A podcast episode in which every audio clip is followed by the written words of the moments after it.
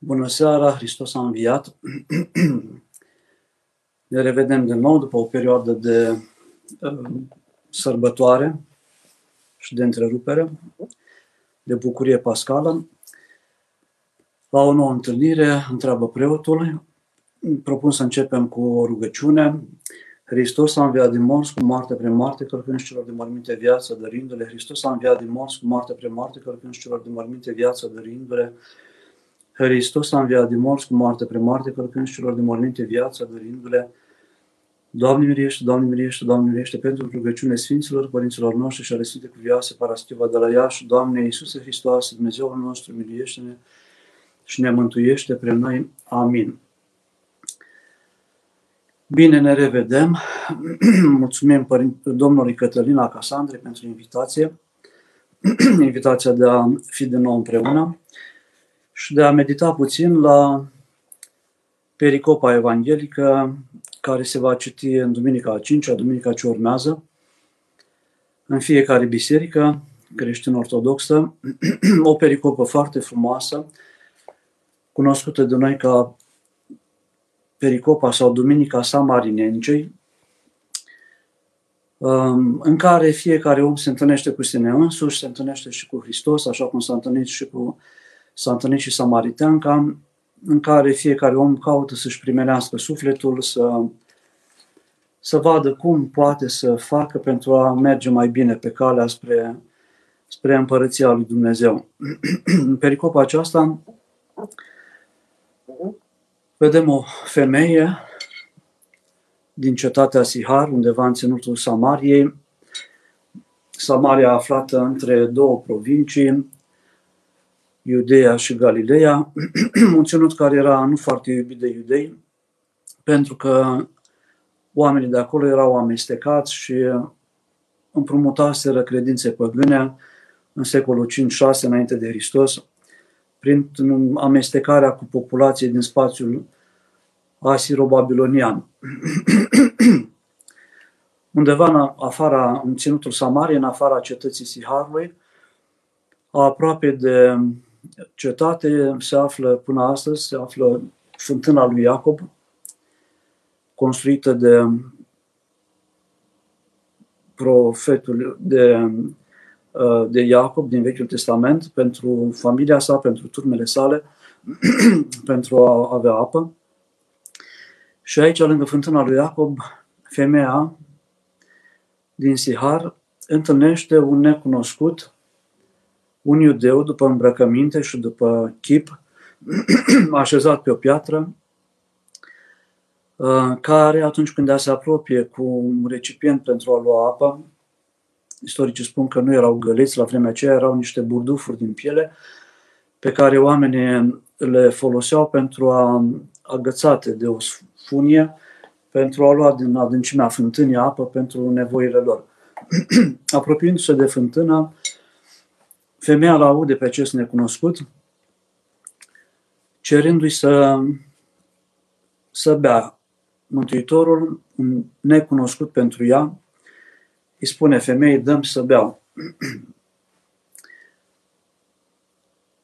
Nicolae Steinhardt vorbește despre această femeie, despre această întâlnire, întâlnirea aceasta a omului cu Dumnezeu, ca despre un duel, spune Nicolae Steinhardt, monahul de la Ruhia, că Mântuitorul a abordat-o um, direct, printr-o întrebare scurtă, ca un atac de spadă, spune Steinhardt, uh, și dialogul dintre ei este ca o, o tatonare, atac, apărare, până când la final vedem cuvintele Mântuitorului care spune Steinhardt de a dat femei samarit, tence lovitura fatală, finală, um, pentru că dialogul lor crește, mai eutic, um, și în final Mântuitorul îi spune acestei femei, lucru pe care nu l-au auzit, nu l-au auzit nici apostolii, eu sunt Mesia. Auzind cuvintele dăm să beau, această femeie, care mai târziu devine, aflând numele ei, Uh, Fotini, uh, uimită de faptul că un iudeu, care era, era bărbat, de altă credință, de al neam, îi cere, apelează la ea pentru a primi apă, um, dialoghează cu el, poate și ironic și contrariată. Cum tu care ești iudeu ceri să bei apă de la mine care sunt femei samariteanca?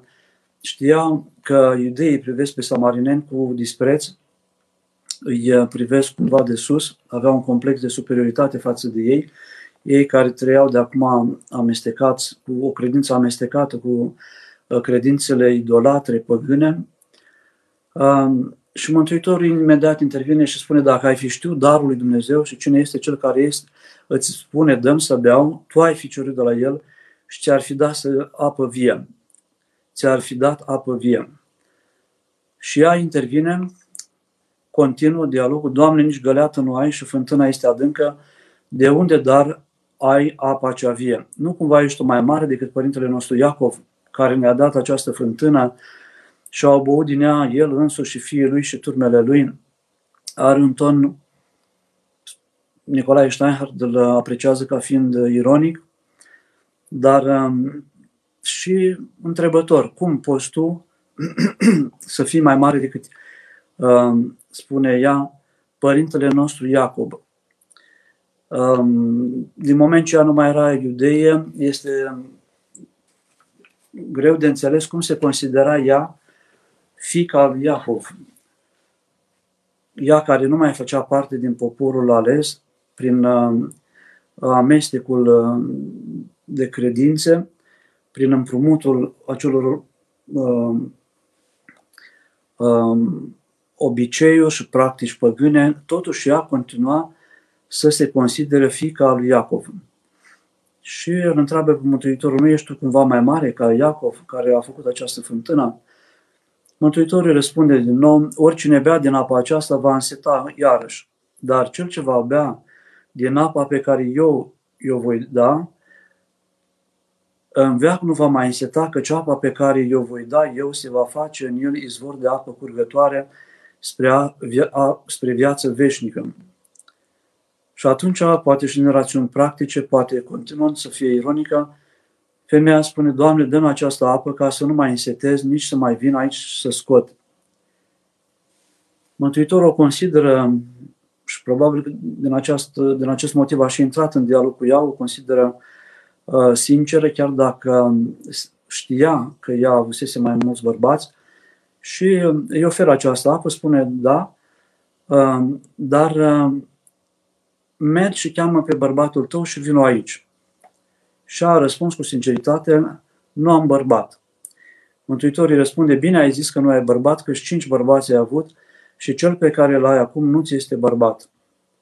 Și din momentul acesta dialogul se schimbă, se trece de la discuția despre o apă care se afla în pământ la un dialog care aduce în înaintea ei apa care se afla în cer.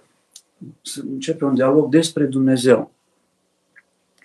Doamne, văd că Tu ești proroc.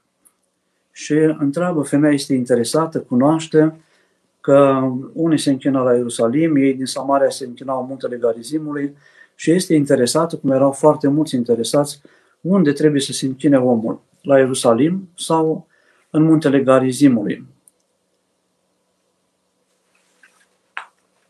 Și Mântuitorul răspunde, voi vă închinați căreia nu știți. Noi ne închinăm căreia știm, pentru că mântuirea din iudei este. Dar vine ceasul și acum este când adevărați închinători se vor închina Tatălui în Duh și în adevăr. Că și Tatăl astfel de închinători își dorește. Duh este Dumnezeu și cei care îi se închină trebuie să îi se închine în Duh și în adevăr. Și femeia care cunoștea Vechiul Testament îi răspunde, știm, va veni Mesia care se cheamă Hristos. Când va veni acela, ne va vesti nouă toate. Și Isus a zis, eu sunt cel care vorbește, cel care vorbesc cu tine. Este o Evanghelie foarte frumoasă, surprinzătoare. Um, cum găsește Mântuitorul de cuvință să o provoace la dialog cunoscând că ea chiar dacă a avut cinci bărbați și cel cu care trăia atunci nu era bărbatul ei, totuși avea o căutare a lui Dumnezeu și avea un suflet, avea sinceritate și dorea să-l, să-l găsească pe Dumnezeu. Um, dar probabil că nu, nu vorbea lucrul acesta cu oamenii din cetatea ei, pentru că oamenii o știau de păcătoasă și, și noi astăzi, oamenii, foarte rar căutăm răspunsuri la lucruri foarte serioase. În general ne păstrăm dialogul, discuția, ne întreținem cu subiecte ușoare, vorbim despre vreme, despre ce s-a mai întâmplat în Parlament, despre scumpiri, despre COVID în ultima vreme, despre o mulțime de lucruri, cancanuri politice, sociale, poate despre câte un film, dar nu abordăm lucrurile foarte serioase și considerăm cum s-a întâmplat poate duminica trecută. Am văzut pe Mântuitorul spunând lui acelui paralitic care aștepta de 38 de ani la lacul Vitezda, vrei să te faci sănătos? O întrebare surprinzătoare pentru că acest bolnav paralitic cu siguranță dorea să se facă sănătos. O întrebare surprinzătoare pentru că orice om care stătea, aștepta acolo, aștepta pentru a se face sănătos, totuși Mântuitorul întreabă, vrei să te faci sănătos? Și vedem că uh, paraliticul îi spune nu am om. Și ne gândim că nici noi nu avem oameni. Avem noi oameni care, cu care să putem dialoga pe anumite subiecte până la capăt, lucruri legate de sufletul nostru pe care nu prea le dezvăluim oricui și câteodată nici la duhovnic și câteodată nici tatălui, mamei, fratului, sau destul de rar se întâmplă acest lucru și omul rămâne cu gândurile lui, cu problemele lui, cu nedumeririle lui, uh, în speranța că ele se vor clarifica, că vor primi un răspuns, dar fără să aibă încredere în cineva și să uh, creadă că dialogând cu un, cu un cineva, cu un apropiat, uh, va ajunge la, la soluții pentru viața lui. Oamenii ajung la vârste câteodată înaintate, cu probleme nerezolvate, sufletești, din neîncrederea în oameni, din neîncrederea câteodată și în duhovnic, din frică, câteodată și din uh, dorința de a-și păstra starea în care se află. Mântuitorul întreabă pe paralitic, vrei să te faci sănătos? Chiar vrem să ne facem sănătoși? Sunt oameni care vor să spun că vor să se facă sănătoși, au diabet sau au ciroză sau au alte boli și um, medicul a spus, dacă vrei să te faci sănătos, să nu mai bei sau să ții un regim. Și vedem că oamenii continuă să fumeze, să bea, să mănânce ceea ce nu se cade, lucru care ne arată că nu chiar doresc să se facă sănătoși. Oameni, aud în jurul meu oameni care vrea să slăbească. Vorbesc foarte mult despre lucrul acesta încât um, la un moment dat întrebi, chiar vrea să slăbească respectivul sau respectiva? Pentru că se vorbește mult despre regim, despre sport, despre mișcare, despre slăbire, dar nu văd nimic care să arate că își doresc cu adevărat să se întâmple acest lucru.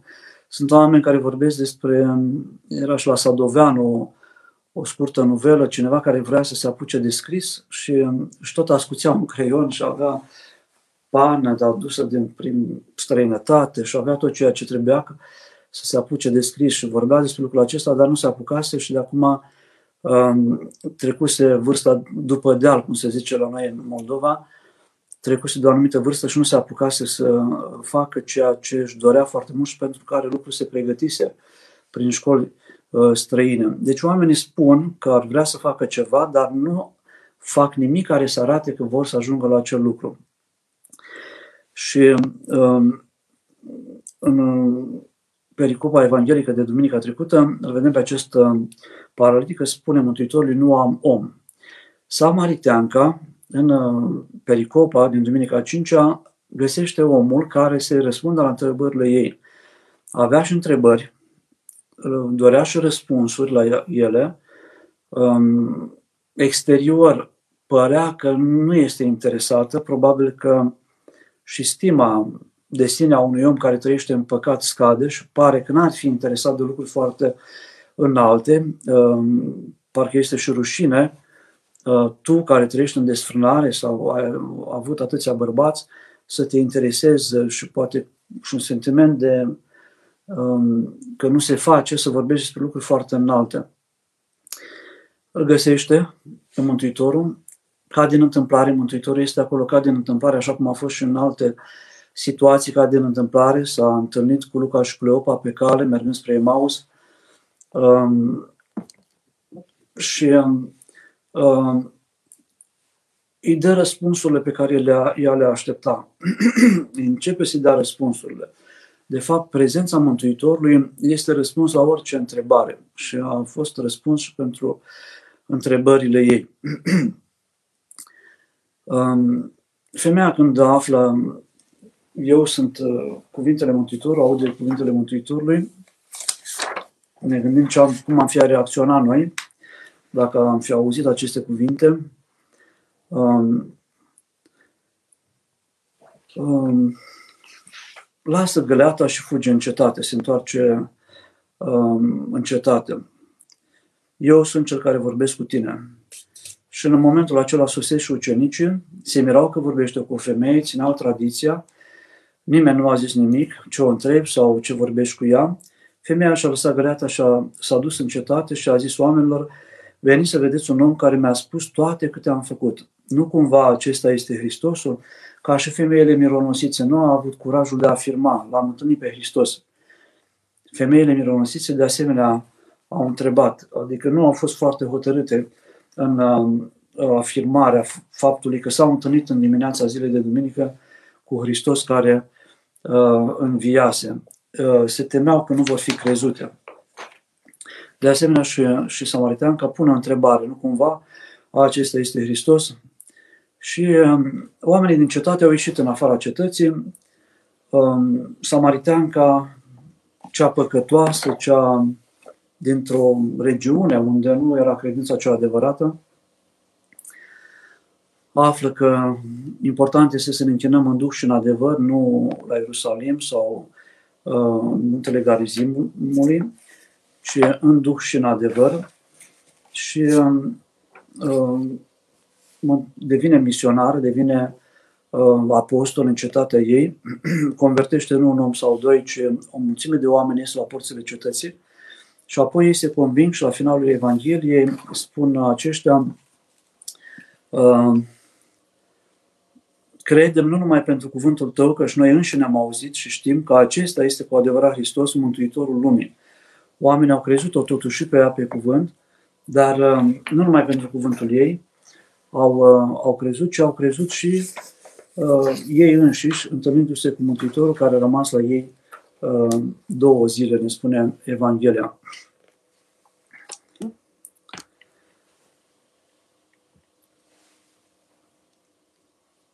Perioada creștină ne-a oferit posibilitatea de a ne închina în, în biserică, în orice biserică, în orice loc, um, nu numai la Ierusalim. Um, și acum orice biserică este Ierusalim, acolo unde îl întâlnim pe Hristos, trupul și sângele Mântuitorului, orice biserică uh, prin întâlnirea cu Hristos deschide porțile spre Ierusalimul uh, ceresc. Um, gândirea veche că te poți închina doar la Ierusalim sau în muntele Garizimului a fost uh, depășită. A spune că te poți închina doar într-un anumit loc um, se poate aduce închinarea lui Dumnezeu doar la, într-un anumit loc, um, îngrădește, mărginește puterea lui Dumnezeu sau concepția despre Dumnezeu care este prezent pretutindeni. Um, nu putem să o că Dumnezeu este doar într-un singur loc, ci Dumnezeu este uh, nemărginit. Uh, se poate afla astăzi în orice biserică, acolo unde aducem slavă lui Dumnezeu, cel întrăit în persoană, Tatăl, Fiul și Duhul Sfânt. Pe vremuri exista doar templul de la Ierusalim, era un obicei, cum există și astăzi la musulmani, de a merge de mai multe ori în viață, dacă era posibil, sau măcar o singură dată în viață,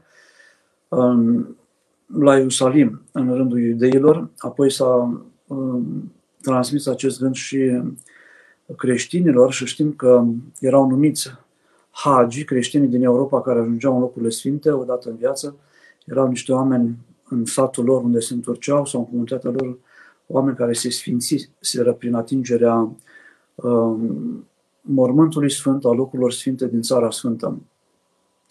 Dar astăzi Hristos este prezent cu trupul și sângele Lui în toate bisericile uh, din, din lume, toate bisericile creștine ortodoxe, unde spunem că este adevărul uh, de plin. Sfântul Chiril al Alexandriei, în secolul uh, al V-lea, ne spune că închinarea cu Duhul și cu adevărul este opusă închinării din Vechiul Testament, care consta în aducerea de jerfe de animale în templul din Ierusalim. Nu putea sângele de taur și de viței să curețe conștiințele cum poate să curețe sângele lui Hristos, ne spune și Sfântul um, Apostol um, Pavel.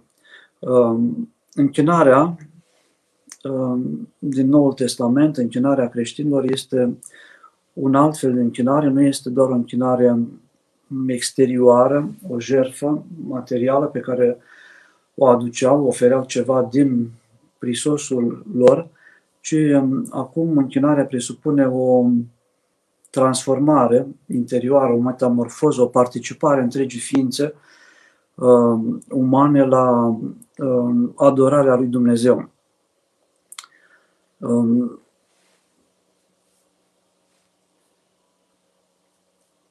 înainte, deci nu, nu-și oferea omul toată ființa sa lui Dumnezeu când se închina. Um, astăzi, creștinul este chemat să-și ofere inima sa, sufletul său, întreaga sa ființă uh, lui Dumnezeu.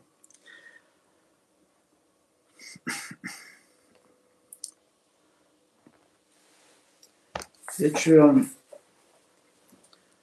dialogul acesta pe care îl are Mântuitorul cu Samariteanca, îl putem considera și un dialog pe care îl avem noi cu Dumnezeu fiecare în parte, fiecare uh, cu conștiința lui, gândindu-se la viața lui, dacă nu trăim o viață uh, dublă, dacă închinarea noastră este o închinare în duh și în adevăr, dacă într-adevăr atunci când ne închinăm ne raportăm la Hristos, în spatele rugăciunilor, uh, câteodată nu se află o persoană, Uh, divină, Tatăl, Fiul sau Duhul Sfânt, nu se află Maica Domnului sau un Sfânt, ci facem o, o rugăciune, o, ca o incantație, um, ca un act magic, ca o vrăjitorie, spunea cineva, sperând ca în urma acelor rugăciuni să se întâmple ceva. Rugăciunea este un dialog cu o persoană, presupune și o schimbare a mea interioară și o participare a mea prin rugăciune la schimbarea mea interioară.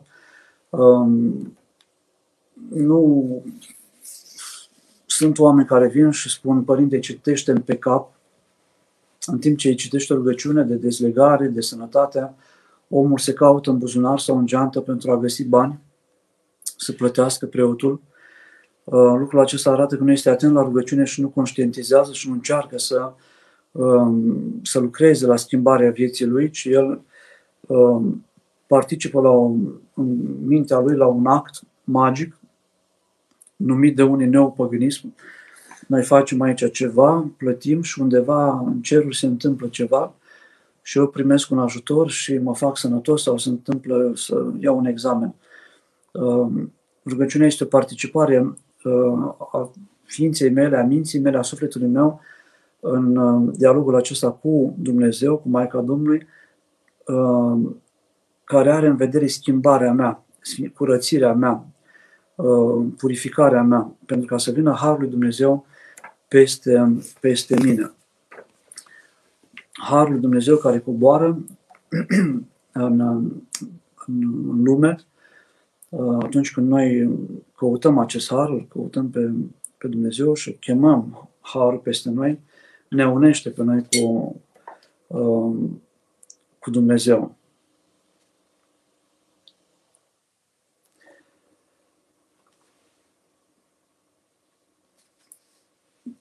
Am spus câteva cuvinte. Um, am amintit și de pericopa trecută, din duminica trecută, în care îl vedem pe slăbănoc spunând că nu are om și este întrebat de Mântuitorul um, dacă vrea cu adevărat să fie sănătos. Um, avem oameni în jurul nostru, avem nevoie de, de curajul de a căuta și de a avea și de încredere în oameni, în preot, în credincioși din jurul nostru. Uh, putem să ne formăm oameni în jurul nostru cu care putem ataca, să spunem, sau dialoga pe teme uh, fundamentale pentru viața noastră creștină avem nevoie și să aplicăm ceea ce uh, concluziile la care ajungem să intre și în aplicare, să fie implementate în viața noastră, adică avem nevoie de un program de rugăciune. Dialogul cu un creștin sau cu preotul ne ajută să ne cunoaștem mai bine și să ne spovedim mai bine. Pentru că atunci când ne cunoaștem mai bine, realizăm că de fapt suntem duplicitari, că de fapt suntem fățarnici, că de fapt spunem una, dar facem altceva. Um, și lucrul acesta se întâmplă de multe ori la cei care sunt uh, inteligenți. Oamenii care au multă carte reușesc să își argumenteze duplicitatea lor mai bine. Duminica trecută i-am văzut pe farisei și pe cărturarii care îl acuzau pe um, Mântuitorul că a vindecat sâmbăta și aveau, ei nu spuneau că sunt invidioși. Um, îl urau pe Hristos, mulți dintre ei îl invidiau și atunci își ascundeau ura și invidia în spatele legii și aduceau înainte argumente că nu se face uh, nimic sâmbătă, nu ai voie nici măcar să vindești pe cineva și nu avea voie să-și ia patru și să umble acest lăbănov în zi de sâmbătă, trebuia să, să se, s-a făcut bine și trebuia să mai stea o zi sau câteva zile și apoi să se facă că este sănătos să-și ia patul și să meargă mai departe. Um, um, este o problemă destul de mare aceasta a duplicității, a, a minciunii și încercăm să-i mințim pe cei din jurul nostru că suntem mai buni, că suntem altfel, ajungem să ne mințim și pe noi înșine. Ajungem și noi să credem că nu suntem atât de răi. Când suntem răi, poate sunt oameni care nu sunt, au puține lucruri care sunt împotriva poruncilor lui Dumnezeu. Dar uh, uh, dacă ai un om cu care să dialoghezi, te poți ajuta de acest dialog, un om de încredere, recomandat este să fie un duhovnic, pentru, ca să, pentru a te desluși pe tine, pentru a te regăsi pe tine, pentru a te așeza um, pe cale, pentru a avea speranța că mergi bine și că atunci când va fi să treci la viața cealaltă, um, vei, um, vei primi un răspuns bun la judecată.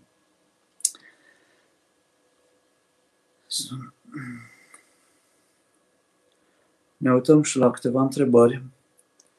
Au început, uh, a venit primăvara, să ne apropiem de vară și de acum deja um, oamenii au început să lucreze mai mult și ne bucurăm că este și o lucrare mai intensă în biserică. Și uh, lucrarea presupune și o oboseală, o oboseală, să spunem, binecuvântată, um, care um, la orele acestea din seară câteodată ne, ne ajută să fim atât de limpezi și îmi cer iertare pentru anumite, să spunem, ne, faptul că nu am, nu am prezentat ceea ce trebuia să prezint foarte deslușit. Nicolae pune așa, adresează o întrebare de nu se va naște cineva din apă și din Duh, nu va putea să intre în Împărăția lui Dumnezeu. Se poate considera lichidul amniotic în care stă copilul nou de zile această apă. Apa este aghiazma, apa binecuvântată de la botez. Um, este nevoie să ne naștem a doua oară și duhovnicește prin botez. Și um, Mântuitorul um, la Ioan în Evanghelia după Ioan, îi răspunde lui Nicodim, spunând aceste cuvinte, de nu se va naște cineva din apă și din Duh, nu va putea să intre în împărăția lui Dumnezeu. Este vorba despre botez, uh, este o a doua naștere, prima naștere este cea, Sfântul Vasile cel Mare vorbește despre trei nașteri, nașterea din pântecele Maicii, mamei, apoi a doua naștere, cea duhovnicească și a treia naștere este nașterea în împărăția lui Dumnezeu. Botezul, nașterea a doua, este poartă de intrare în biserică, dar este și poartă de intrare în împărăția lui Dumnezeu. Ne spune Sfântul Ioan, evanghelistul, în cuvintele uh, citite mai sus uh, și uh, scrise de tine, Nicolae. De nu se va naște cineva din apă și din Duh nu va putea să intre în Împărăția lui Dumnezeu. Deci botezul este o a doua naștere, dar și poartă de intrare a omului în Împărăția lui Dumnezeu. Nu se poate considera lichidul amiotic apa uh, botezului. La botez omul primește și darurile Duhului Sfânt um, și um, este, se citește acele uh, uh, exorcizări, uh, lepădări. Deci uh, botezul este puțin mai, uh, mai complex decât uh, asta în lichidul amiotic.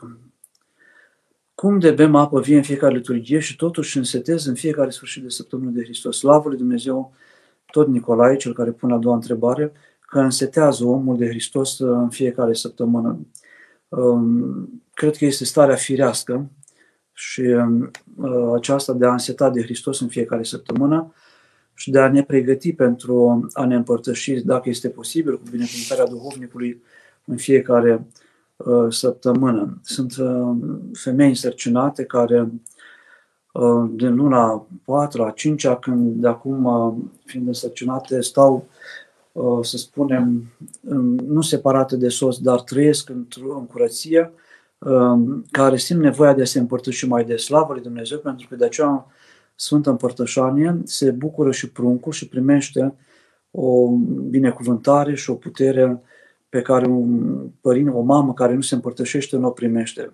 Cu siguranță și tatăl care se împărtășește transmite pruncului o putere și o binecuvântare de care nu se bucură uh, pruncii care nu au părinții credincioși și care nu se împărtășesc. O întrebare în afara temei. Cum pot scăpa de anxietate, părinte? Am prieteni care au trecut prin perioade de anxietate, care au trecut prin perioade destul de grave de depresie. Uh, m-am aflat un răspuns pe când eram student, oamenii care au o tristețe, care au anxietate, care au depresie, care sunt descurajați de viață. Uh, un părinte de la Sestria dar și Părintele Mitropolit, de atunci Părintele Patriar, recomanda spovedanie mai de astăzi, Sfânta Împărtășanie, participare la priveghieri, citirea la psaltire mai intens, cu binecuvântarea duhovnicului și a sta în prezența unor oameni vitali, să ai în preajma ta oameni care sunt uh, vitali, puternici, care au har, care sunt uh, optimiști și care transmit uh, celor din jur și celui anxios Um, o, o putere, un curaj de viață pe care anxiosul a pierdut-o.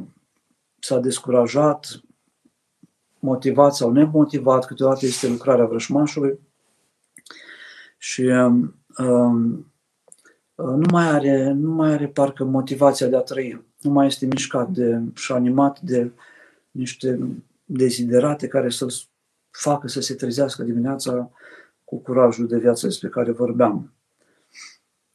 Părinte, cum putem să bem apa cea vie? Noi, tinerii care lucrăm întreaga zi în corporație, iar când ieșim de acolo, dăm de agitația orașului, a lumii acestea. Mulțumesc! E greu. E greu pentru că corporațiile acestea nu presupun doar o agitație a lumii, ci presupun prezența unor oameni care, în general, um, lucrând în, știu IT, în anumite întreprinderi care oferă și salarii mai mari, oamenii eh, trăiesc independent, au bani, eh, sunt inteligenți, lucrează în, știu eu, sunt ingineri în chestiuni tehnice și cred că se pot descurca fără Dumnezeu. Au răspunsuri științifice la anumite probleme cred ei că au răspunsuri, răspunsuri care nu merg până la capăt, nu epuizează întrebarea sau problematica. Și atunci, trăind între oameni care sunt siguri pe ei, care sunt departe de Dumnezeu, este și mai greu să, să fie în, în har. Îmi spunea un cunoscut, um, lucrează și el într-o corporație, într-o întreprindere din aceasta, într-o companie, uh, merg de câteva ori pe an, de două ori pe an, colegii de muncă undeva de, mai departe de oraș stau două zile și acolo socializează, consolidează echipa, uh, beau, povestesc. Um, uh, dacă se întâmplă să fie în, în timpul postului o întâlnire din aceasta, nu țin post, ci mănâncă, fac grătar, se bucură de întâlnire și se întreba dacă să meargă sau să nu meargă la aceste întâlniri, care sunt destul de uh, relaxate și fără, adică fără valori creștine, să spunem așa. Uh, și sunt credincioși, creștini și tineri care încearcă să trișeze, să fenteze aceste întâlniri uh, onomasticele în aceste companii, să-și păstreze linia lor, să și fac echilibristică, încercând să mai zic o glumă, să mănânce doar salata, să socializeze, dar fără să intre în glumele slabe pe care uh, le vedem câteodată. Sunt tineri și oameni care lucrează în companii sau în școli și care sunt pe niște grupuri de socializare sau grupurile lor de WhatsApp și care um, câteodată asistă la glume slabe, trivialități care nu se fac pentru, de către oamenii care au anumite pretenții intelectuale, culturale și care ar dori să iasă din grupurile acelea. Deci este greu. Mă întâlnesc cu oamenii aceștia care ar dori să aibă o viață duhovnicească, lucrând în, știu, o întreprindere unde se fac mașini sau componente de autoturisme sau unde sunt birouri cu mai mulți oameni care lucrează pe calculator și viața este destul de relaxată, salariile sunt bune și este foarte greu să rămână și acolo și să rămână și creștin. Este tensiune cu lumea. Um, totuși, cred că se poate. Am totuși uh, undeva în adâncul meu convingerea că se poate. Am lucrat și eu când am venit în armată puțin timp.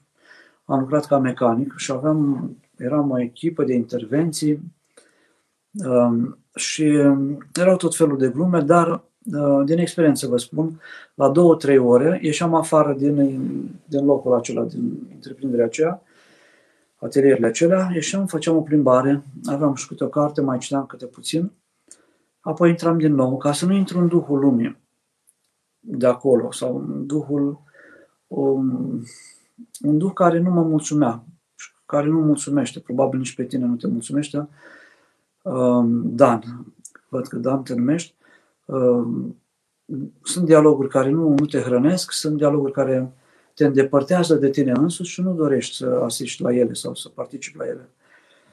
Cred că se poate cu duhovnic. Eu cred că dacă am uh, exersat rugăciunea aceasta, Doamne Iisuse Hristoase, Fiul Dumnezeu, miluiește-mă, ne-am, putea, ne-am putea păstra mintea într-un loc al nostru.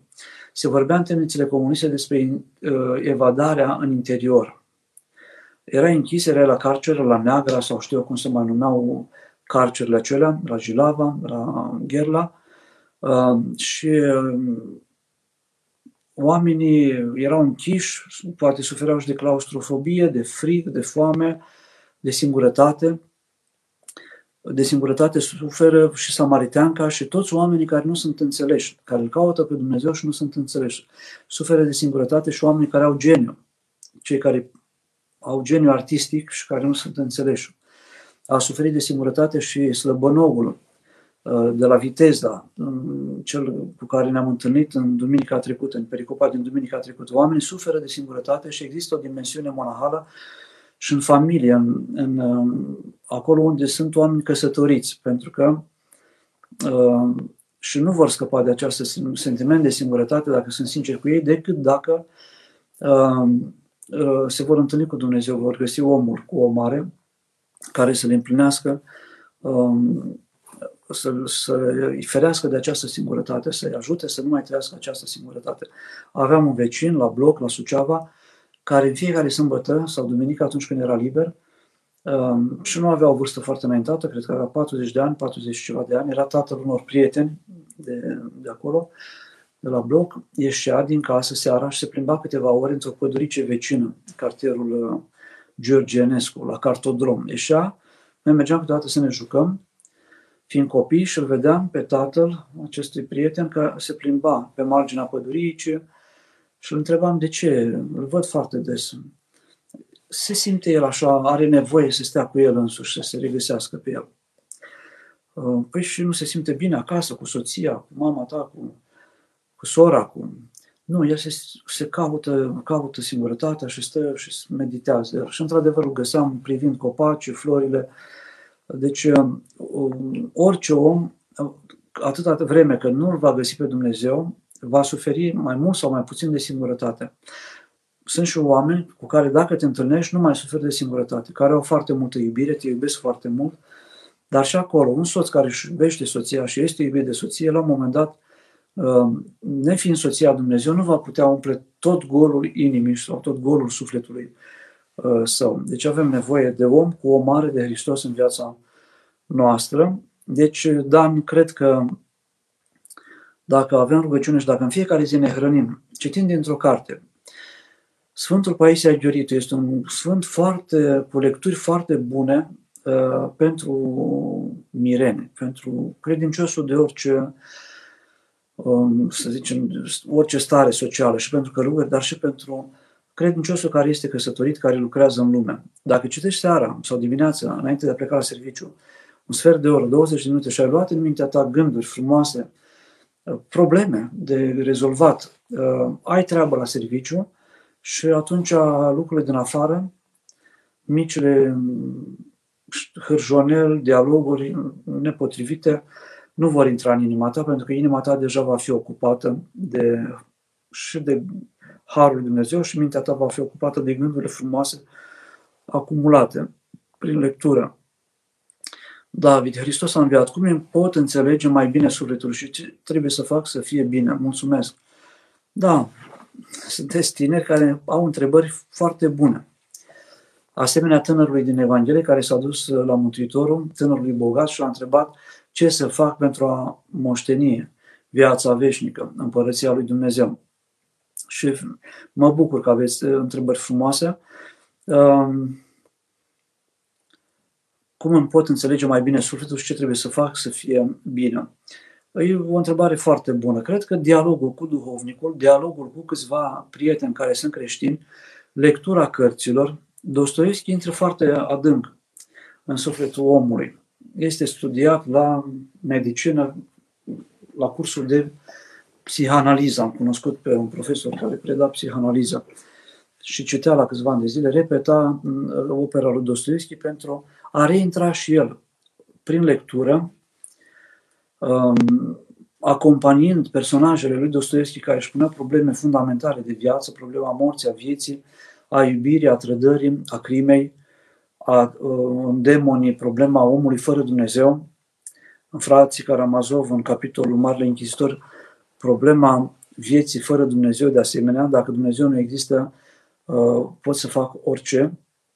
Și călătorind prin lectură, um, cu aceste personaje, de fapt, ajungi să te cunoști pe tine, te confrunți cu anumite stări, cu anumite uh, gânduri, cu anumite uh, aprecieri pe care le-ai auzit la colegii tăi, cărora le găsești răspunsuri și încet, încet sufletul tău se primenește. Și spovedanie, sunt oameni care nu au crize existențiale. Sunt foarte credincioși, vin din familii foarte sănătoase, sunt foarte echilibrați și au pace, au echilibru, se roagă, se împărtășesc și deja sunt într-o stare de așezare foarte bună. Sunt oameni care au întrebări foarte multe. Cei care au întrebări foarte multe, nu este păcat, nu este rău, nu este un semn de boală. Uh, ei sunt cei care au și răspunsuri foarte multe. Având întrebări multe, punându-și multe întrebări, vor primi și foarte multe răspunsuri, cu care răspunsuri se vor ajuta ei pe ei înșiși în momentele dificile ale vieții sau îi vor putea ajuta pe cei din jurul lor sunt uh, copii care nu-și cunosc părinții. Părinți care sunt foarte evoluați duhovnicește și foarte, foarte sus și uh, ce privește înțelegerea vieții și culturală. Am cunoscut o doamnă care mi-a spus la finalul, era profesoară, uh, a murit tatăl ei la vârsta de 94 de ani, asta s-a întâmplat acum aproape 20 de ani și o știam, venea și se închina la biserică. Uh, cerea câte o rugăciune, așeza câte un pomelnic acolo la biserică, dar într-o zi a venit așa schimbată la față, plânsă. Ce s-a întâmplat, doamnă profesoară? A, a murit tata și am fost la mormântare. Și eu n-am știut cine a fost tatăl meu. Pe cum n-ați știut? N-ați știut că era, era pensionar acum, dar a fost uh, un om care a lucrat nu știu unde, la o întreprindere în Suceava. Da, dar acum de-abia la mormântare am aflat că a fost cel mai tânăr colonel în al doilea război mondial, a luptat la Odessa, nu știu ce armată, a fost el gradat, au venit colegi de-ai lui, unul a fost salvat de el de la moarte în timpul războiului, s-au ținut cuvântări acolo. N-am știut, a murit tata, eu am aproape 50 ceva de ani avea, tata 90 ceva de ani și eu n-am știut cine a fost tata până acum. Sunt copii care nu au răbdare, tineri să stea de vorbă cu părinții lor care au o experiență și duhovnicească și o experiență de viață și o înțelegere a lucrurilor și o înțelepciune pe care nici nu o bănuiesc. Ar fi bine copiii să acorde mai mult timp uh, dialogului cu părinții, că vor avea surpriza uh, să afle că știu foarte multe și că pot învăța foarte multe, nu din cărți și nu de departe, ci chiar de casa lor, de la părinții lor. David. Deci, um, sufletul se înțelege printr-un dialog. Deci, cum a stat uh, Samariteanca de vorbă cu Mântuitorul, stăm, spuneam și eu, de vorbă cu conștiința noastră, cu Dumnezeu și încet, încet ne cunoaștem, ne, ne găsim, ne aflăm pe noi înșine, ne cunoaște pe noi înșine, cum spun și Sfinții Părinți, cum a spus-o și Socrate, ca cel mai înalt lucru, cunoaște-te pe tine însuți, lucru pe care îl poate face omul.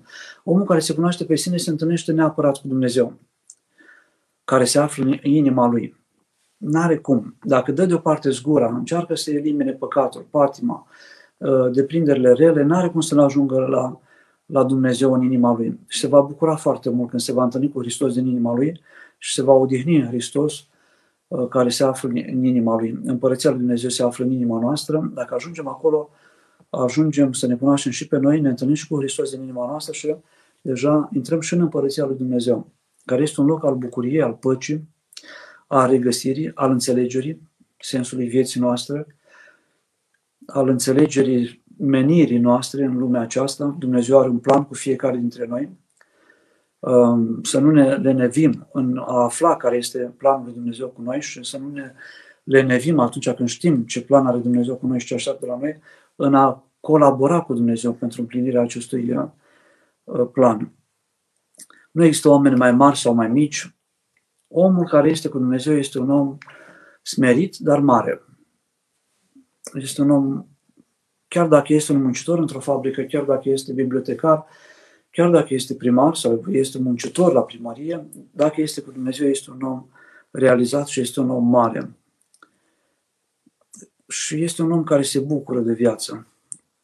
Ambiția, dorința de a face mai mult, mai ceva mai măreț, uh, ne poate tulbura, ne poate strica ritmul vieții. Mai multul este dușmanul lui, uh, lui a face ceea ce trebuie să facem uh, firesc după rânduială. Câteodată, făcând mai mult și mai mult, încordând peste măsură puterile noastre, nu din Duhul lui Dumnezeu, ci din Duhul de mândrie, de slavă de șartă, greșim împotriva noastră. Și noi suntem chipurile ale lui Dumnezeu și avem nevoie să avem grijă de noi, să ne respectăm pe noi înșine, printr-un program foarte bun, printr-o totul așezat bine, hrană, nu, cum spunea cineva, nu trebuie să mănânci mult, ci trebuie să mănânci bine, printr-o apă curată, printr-un somn sănătos. Cum să mă spovedesc corect? Hristos a înviat, mulțumesc.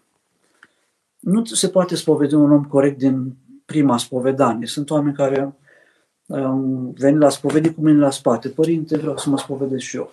Dar de ce vrei? Am văzut că s-a spovedit cineva și parcă sunt coleg cu el și îl văd tot timpul echilibrat. Și l-am întrebat ce face și mi-a spus că nu face prea multe lucruri, dar se spovedește, se mai împărtășește, mai merge la biserică și vreau și eu să am echilibrul acesta pe care îl are el. Mi-a spus că primul pas e spovedania, așa am venit să mă spovedesc. Spovedește-te. Păi spuneți ce să fac. Câteodată trebuie îndemnați oamenii să citească acel îndrumar de spovedanie, ca să aibă câteva repere. Alteori parcă nu-i bine, pentru că în acel uh, îndrumar de spovedanie descoperă păcate care îi dau idei. Nici nu s-a gândit la așa ceva. Trebuie ajutat poate prin câteva întrebări pentru început. Dar omul, dacă vrea să se spovedească, citind, sfătuindu-se, ascultând o conferință, află că orice lucru care este orice gând, orice cuvânt, orice faptă, uh, care este uh, o trădare a lui Dumnezeu, prin care îl trădăm pe Dumnezeu, este un lucru care trebuie spovedit. Și un gând poate fi păcat, un gând rău, un gând de invidie, de răutate, de desfrânare, de răzbunare, de furt, îți planuiești cum să faci, să, să însușești ceva care nu este al tău, este un păcat. Și dacă îl spovedești, acel gând slăbește. Și lucrarea vrăjmașului în viața ta slăbește și ea, pentru că tu ai părât rădăcina păcatului, care este gândul. Și um, spovedania să fie sinceră, să fie puțin mai dasă, mai ales la început, lunară, dacă se poate, um, să te pregătești pentru ea. Pentru început este bine să ai un caiet în care să scrii lucrurile pe care vrei să le mărturisești.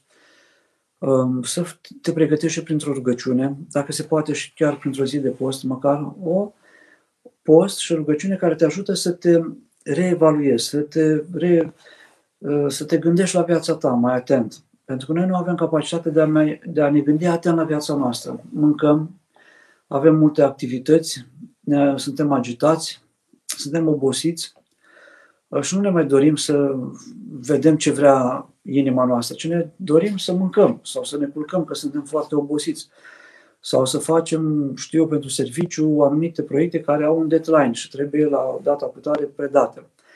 Toate deadline-urile acestea, toate urgențele acestea uh, mută uh, energia vieții noastre dintr-o direcție care ar fi bine să fie spre, mântu- aceea, spre mântuire, spre ce trebuie să facem pentru a ne mântui, într-o direcție a lucrurilor terestre, cotidiene, care ne acaparează și care ne scot din noi înșine. Trăim în exterior. Obosim la un moment dat, ne îmbolnăvim și ne revenim. Dacă Dumnezeu ne iubește, ne dă timp ca să ne, să ne revenim.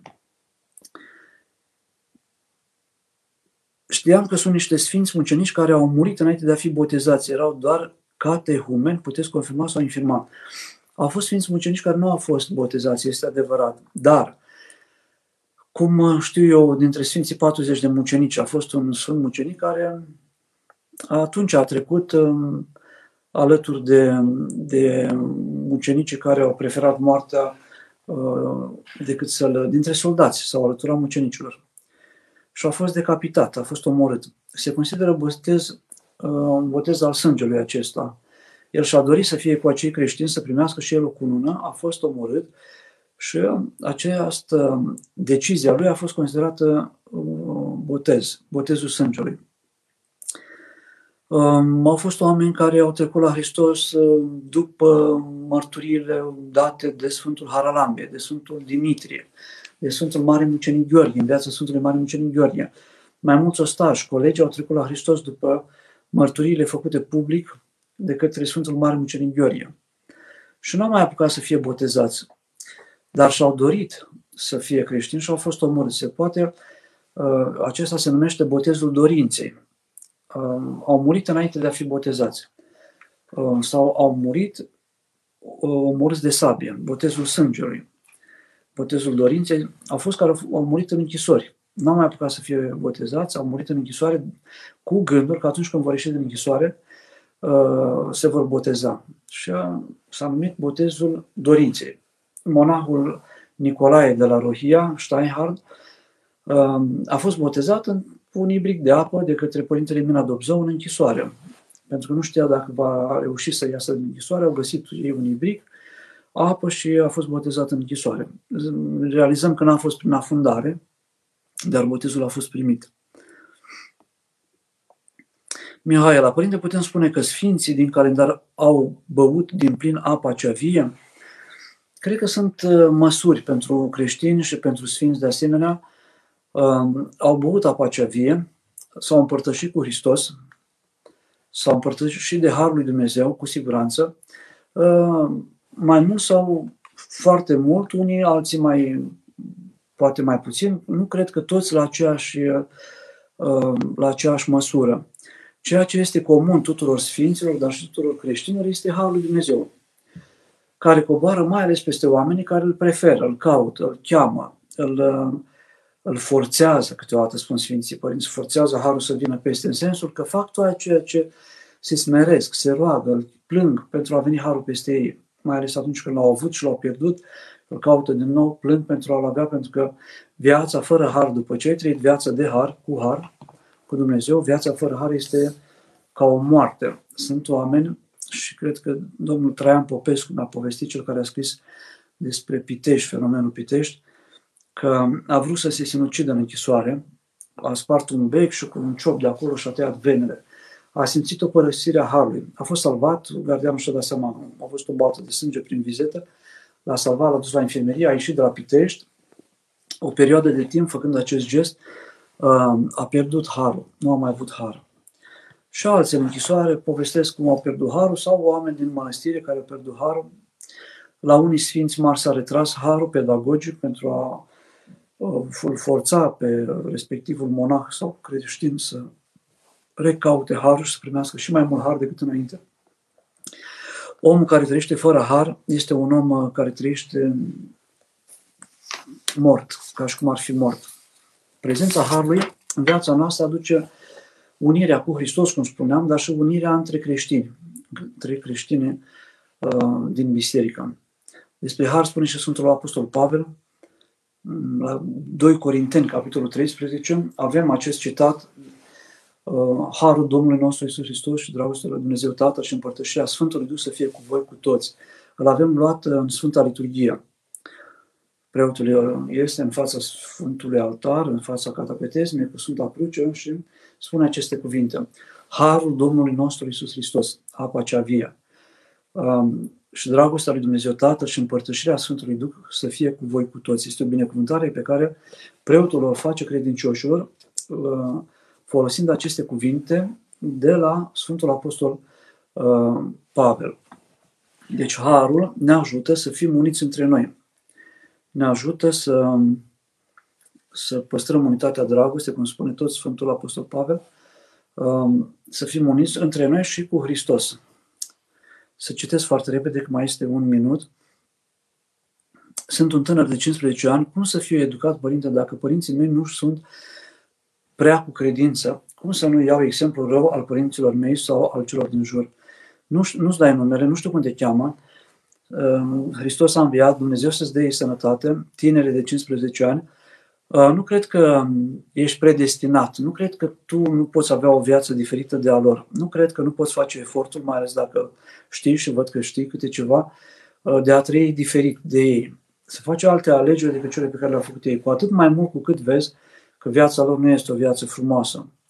Să stai acolo, să încerci să-i ajuți cât se poate, roagă-te pentru ei, mai durează trei ani și ești major, uh, ai 18, vei avea 18 ani și încet, încet îi vei ajuta pe părinții tăi, uh, poate mai de la distanță, pentru că te vei duce la o facultate, am speranța aceasta, vei studia și rugându-te pentru ei vei ajuta uh, poate mai mult cu rugăciunea și din toată suferința pe care o ai în casă, ai o șansa de a trage niște concluzii, de a înțelege niște lucruri pe care un om, un tânăr de 15 ani, care trăiește într-o familie foarte bună, nu, nu le poate trage. Un alt tânăr. Trage niște concluzii dure, grele, grele, poate te vor marca, le vei ține minte aceste suferințe din casă, le vei depăși la un moment dat.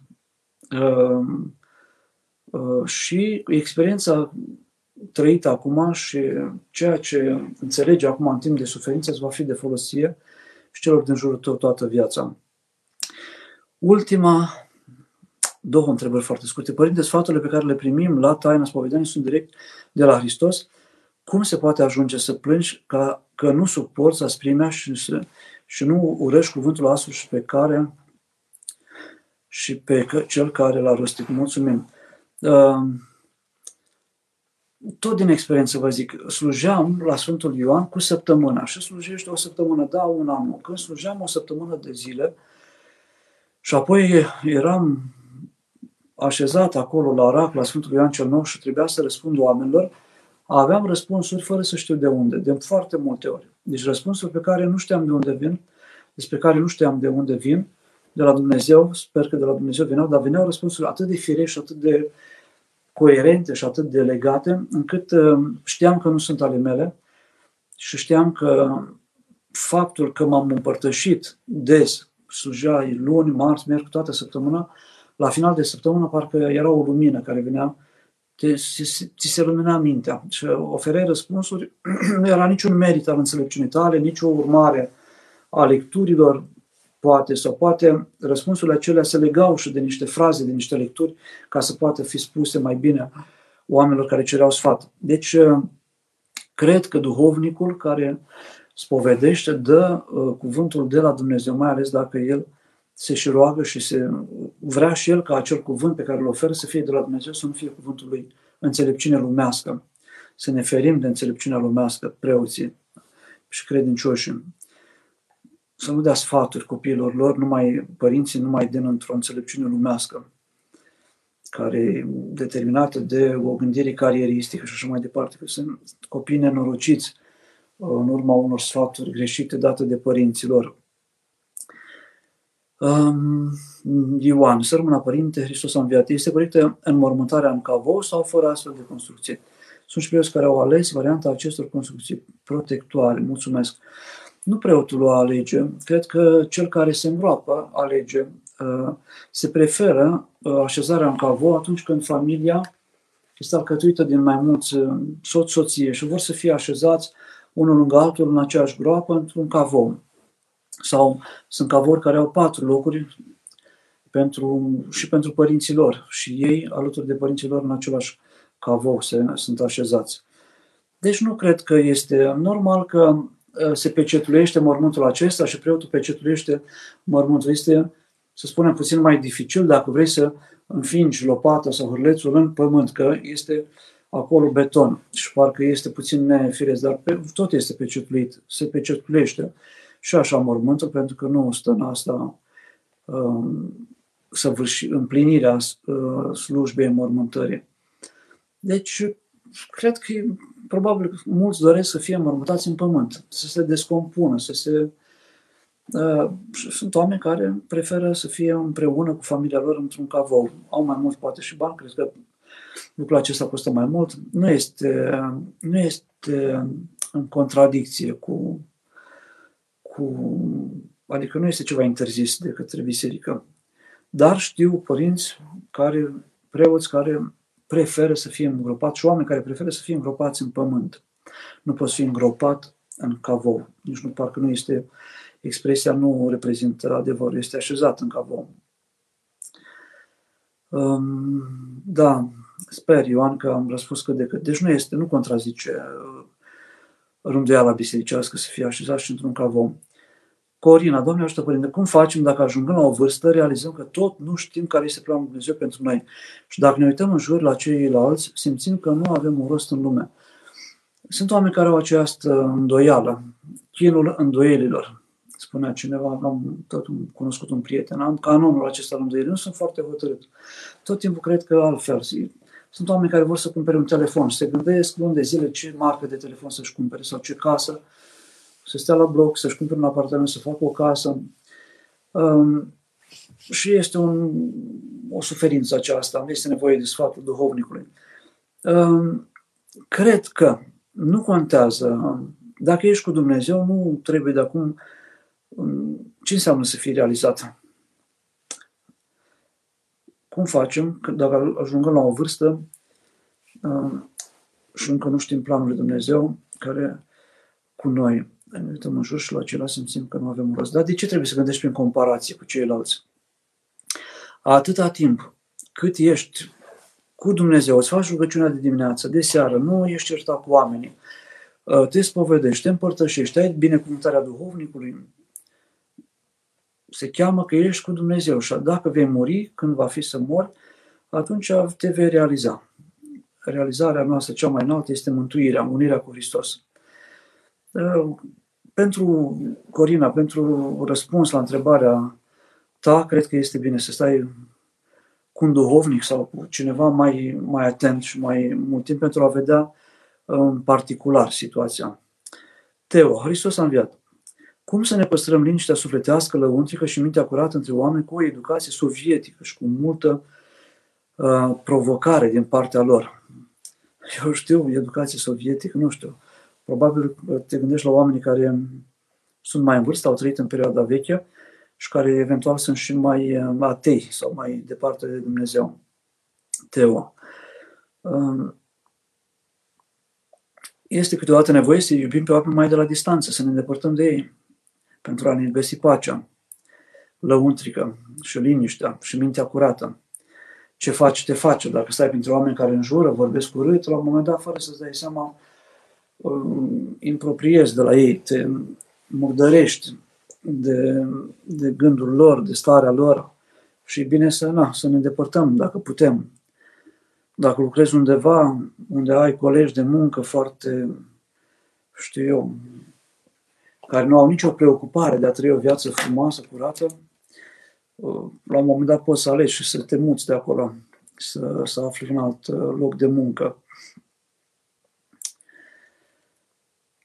Facem, uh, îl rugăm pe Dumnezeu să ne ajute ca uh, închinarea noastră să fie în duh și în adevăr.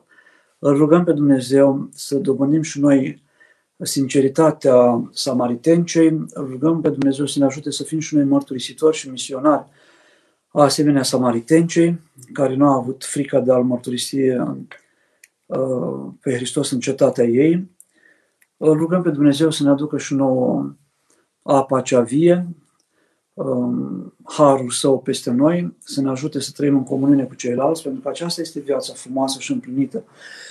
Viața de comuniune, sincer, cu ceilalți, cu familia, cu prietenii, cu cei din biserică și cu Dumnezeu, avându-L pe Dumnezeu în, în, în mijlocul nostru. Um, cu smerenie, cu sinceritate, cu și cu curaj um, și cu privirea deschisă, nu într-o naivitate, nu suntem creștini naivi care um, trăim așa pietist, evlavios, fără să înțelegem ce se întâmplă în lumea în care trăim, nici nu putem ajuta pe cei din jurul nostru dacă nu înțelegem și realitățile în care trăim. Și să ne revedem cu bine la o altă întâlnire, întreabă preotul, și să avem o, un sfârșit de primăvară roditor și un început de vară luminos și călduros și de folos și pentru pământul care are nevoie de, de apă și de soare și să fie și pentru noi um, un început de vară cu, cu roadă multă sufletească. Hristos a înviat din morți cu moarte pre moarte, călcând celor de morminte viață, dărindu-le Hristos a înviat din morți cu moarte pe moarte, călcând și celor de morminte viață, dărindu-le. Hristos a înviat din morți cu moarte pe moarte, călcând și celor de morminte viață, dărindu-le. Doamne miliește, Doamne miliește, Doamne miliește. Pentru rugăciunile Sfinților Părinților noștri, ale Sfinte Cuvioase Parascheva de la ea și ale Sfântului Ioan Rusu, a cărui pomenire o să vârșim și pentru ale tuturor Sfinților. Doamne Iisuse Hristos, Dumnezeul nostru, miliește-ne și ne mântuiește pe noi. Amin.